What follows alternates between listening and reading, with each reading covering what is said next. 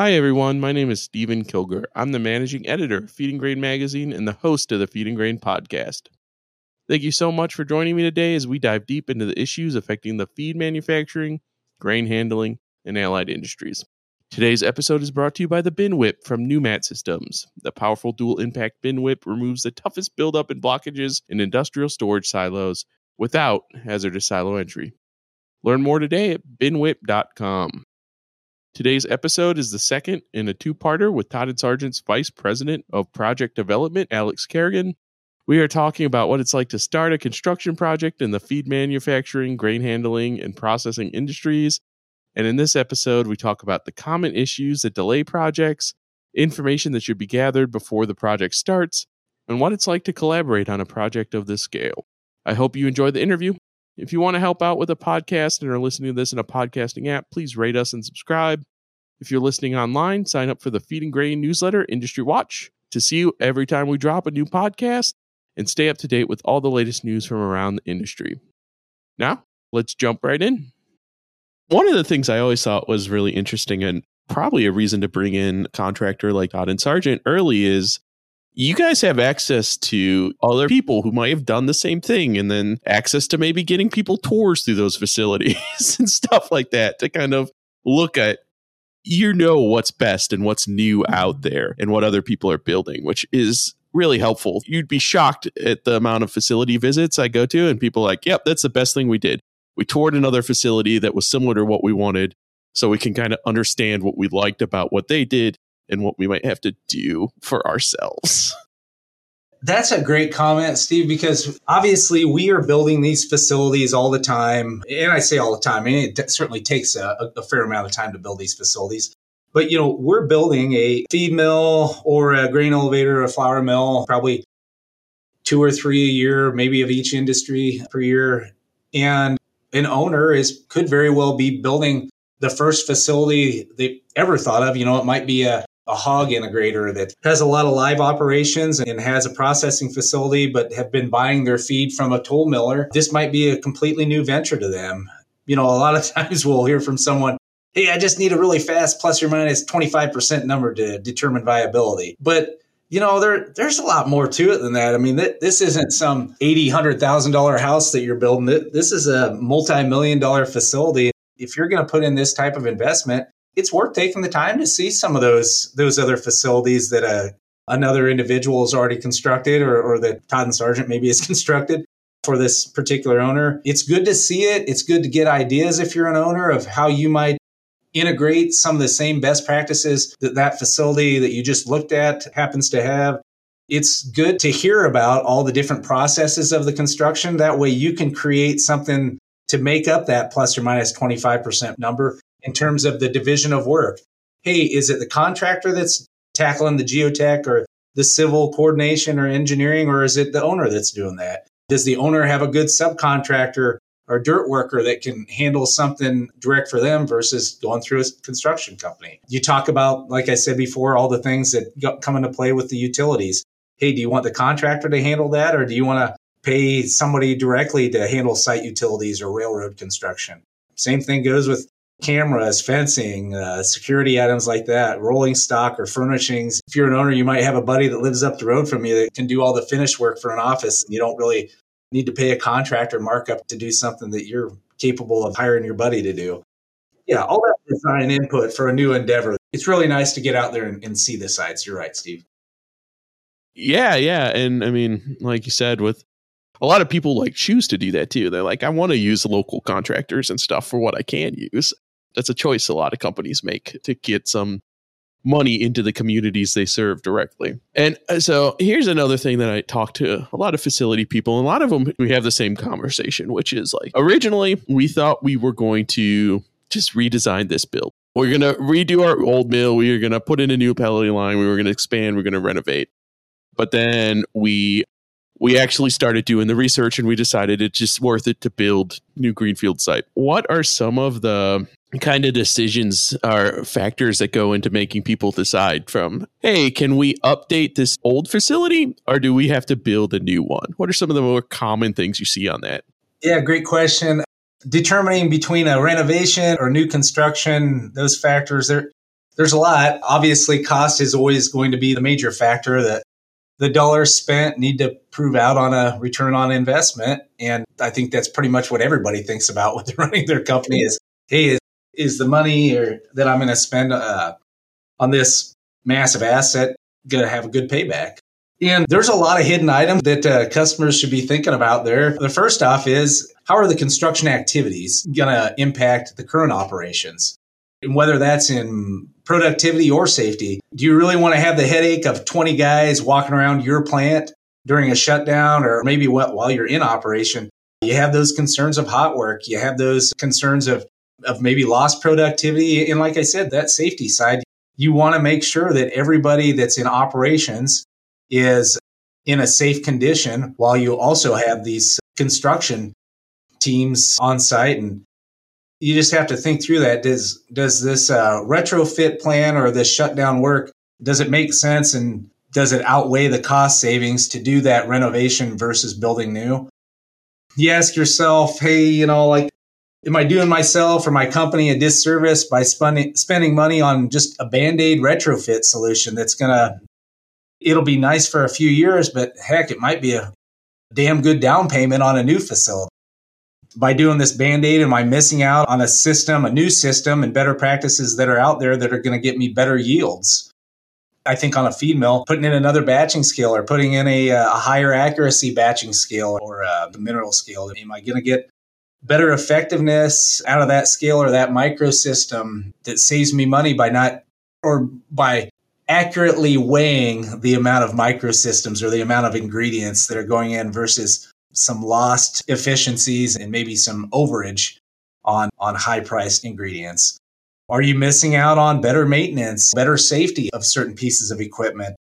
If you're building a brand new facility, chances are you're thinking about providing access that's better than what you have in the current facility. Yeah, I want to provide more stair access versus ladders and and get my guys thinking more in terms of maintaining my equipment better than what I had before. Then the other part is just I know when Todd and Sargent built a new office here 15 years ago versus the old office we are in, is it better team morale? Like I love being in this new facility that we work out of today, this new office. And yeah, would a, a lot of your team prefer to work at a facility with state of the art improvements versus an old I'm a farmer, so I think I can say this. You know, I, I know I've got some worn out structures and I know I've got some worn out equipment. And then I know I've got some really awesome precision equipment and, and tractors and combines. So it's, yeah, it's that, hey, do I like working in the state of the art facility or a worn out structure from days of old? And obviously, you've got individuals that you've got to keep happy. You've got employees you've got to keep happy. And if somebody else has built a state of the art facility 35, 45 minutes down the road, they might be swayed to want to go work for that group because of their new facility. Same with your customers, right? Exactly. That's what that's what I'm getting at. Is our customers, you know, the the processors of the world, the feed milling companies of the world, the flour mill companies of the world, grain elevators. They've got some facilities that are great to work in, and then they've got some that maybe are depreciated out. And like anybody these days, it's hard to get labor, and you want to retain them. And one of those niceties is having a facility that's safe to work in, easy to maintain, and good to be around every day. So, yeah, well, I mean, I'm sure you and I both been in the facilities that have done retrofits, and you go from like one side where it's nice, it's clean, it's brightly lit, you can see everything you're doing, and then you look over across the room where they still have you know pigeons flying around and the old 50 year old equipment and you're like oh yeah i'd certainly rather work in one half of this than the other. But having said that i mean there is something to be said i'll maybe uh, turn back on myself a little bit here. There is something to be said about having familiarity with the facility that you have already this is maybe the thing that you have to consider for a newer facility. You've got to train your employees for new equipment versus the equipment and the intricacies that you've known for years or your employees have known for years. I, I joke about it sometimes. It's the Fonzie approach. You know, you hit the jukebox and it starts working. Well, hell, it's kind of the same thing. I'm not going to say that uh, you hit a pellet mill and it just starts working, but it, it's that thing of, hey, if I just do this, this, and this and tweak that, I just know that it purrs like a kitten when I do that, you know, and everything's going to be fine. I know that clunking sound means it's about done. Yeah, exactly. Like there are certainly some areas in your facility that you just you know how to make it work and you can keep it running and just spinning like a top as long as you perform these particular PMs and so yeah there's a lot to weigh when you're considering a new facility versus retrofitting or you know setting up a renovation for a facility yeah, definitely. So we talked about it a little bit, but what are some common challenges that companies face? What do you see often when people are thinking about this new build? What should people expect? Well, I don't know if competitor colleagues would agree or not. I bet they wouldn't be far from it as one of their their uh, top concerns. What's always the biggest difficulty is getting out of the ground. You know, when you're doing below grade work, it just so much comes into play the common challenges that you might face or need to have mitigated or resolved has to do with the site work conditions. Is it a muddy mess? Are you working in the muck? Are you are you in the bottom of a hole? Like uh, literally, do you have a bunch of hills around you, and are you building in a hole? Have you made the wise decision, or I would like to say wise decision, to build high and dry? You know, get get up out of that hole, get get your facility located at least at a, a higher spot than the, the absolute lowest grade as it was surveyed out anyway. Delays that are due to permitting or utility approvals, I mentioned that before. Those are some of the most common challenges is you think you've had a phone call conversation with an authority having jurisdiction that went really well. And then you realize, well, hey, I didn't get anything in writing from them yet. And turns out it's going to be a three month review by their colleagues. And it might be six months before you get the permit that I told you last week you'd have in your hands by the end of the month.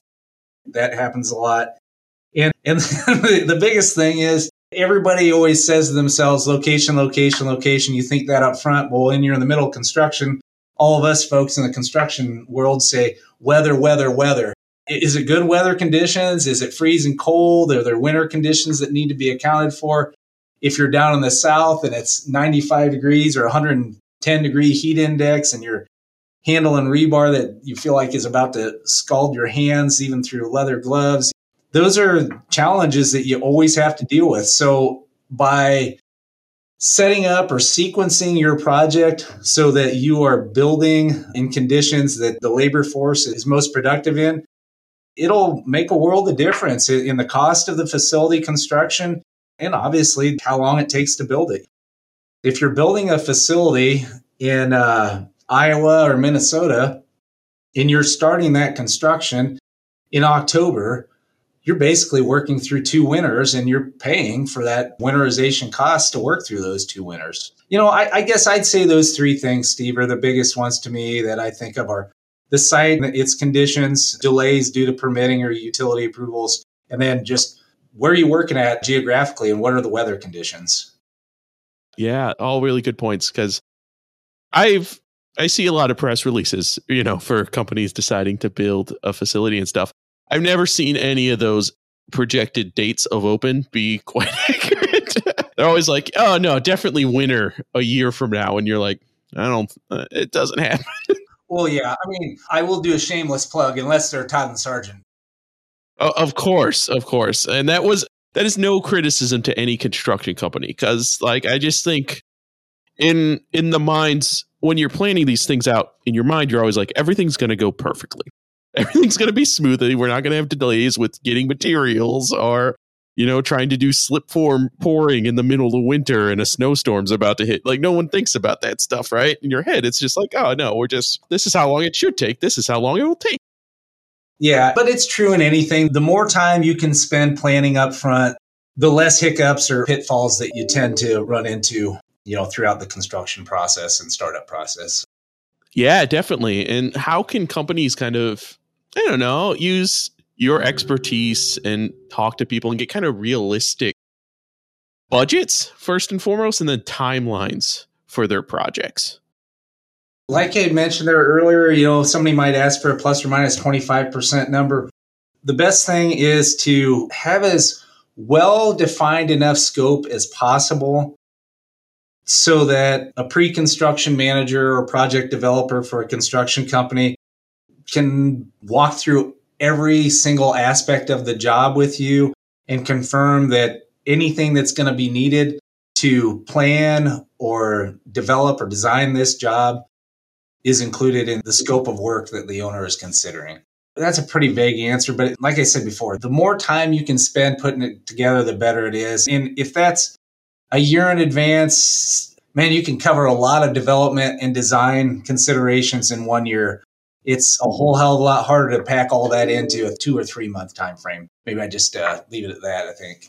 Yeah, and definitely a big advantage of working with a contractor like Todd and Sargent is you have experience with that stuff because once again it's easy to like try to figure it out on pen and paper by yourself come up to what you think is going to be a realistic estimate and then once you know you're in the field it just doesn't work out that way but the nice thing is most owners know what they want most owners before they build a facility have some great ideas and all we really do is just take those great ideas and take those thoughts and we just start soundboarding off of each other. We just, this is a great idea. Let's consider these particular variables that might impact it. That's really all it is. A lot of the time is you have a technology provider, you have an owner, you have a construction company, you have a designer, you have an engineer, and some field operations guys that talk about constructability.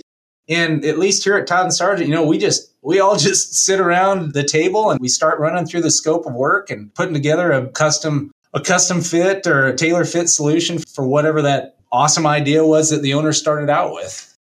Yeah, yeah, definitely. In writing in anything, right? Those are the times that things actually get done when you can just sit down with a group and bounce ideas off each other and talk things through. Well, thank you so much for coming and talking to me and our listeners today. I really appreciate it. We can have you back on soon. Yeah, I had a lot of fun. Most people in the industry are aware I usually run long and chat quite a bit. So hopefully I didn't bore everyone to death. Hopefully there was some iota of knowledge you can gain out of the interview here. And yeah, look forward to catching up with you soon, Steve. Oh, you're selling yourself short. There's a reason that your Feed and Grain's go to. We always love the information you do, and we think you do a great job. Thank you, everyone, for listening out there, and we will see you next time. Stay safe.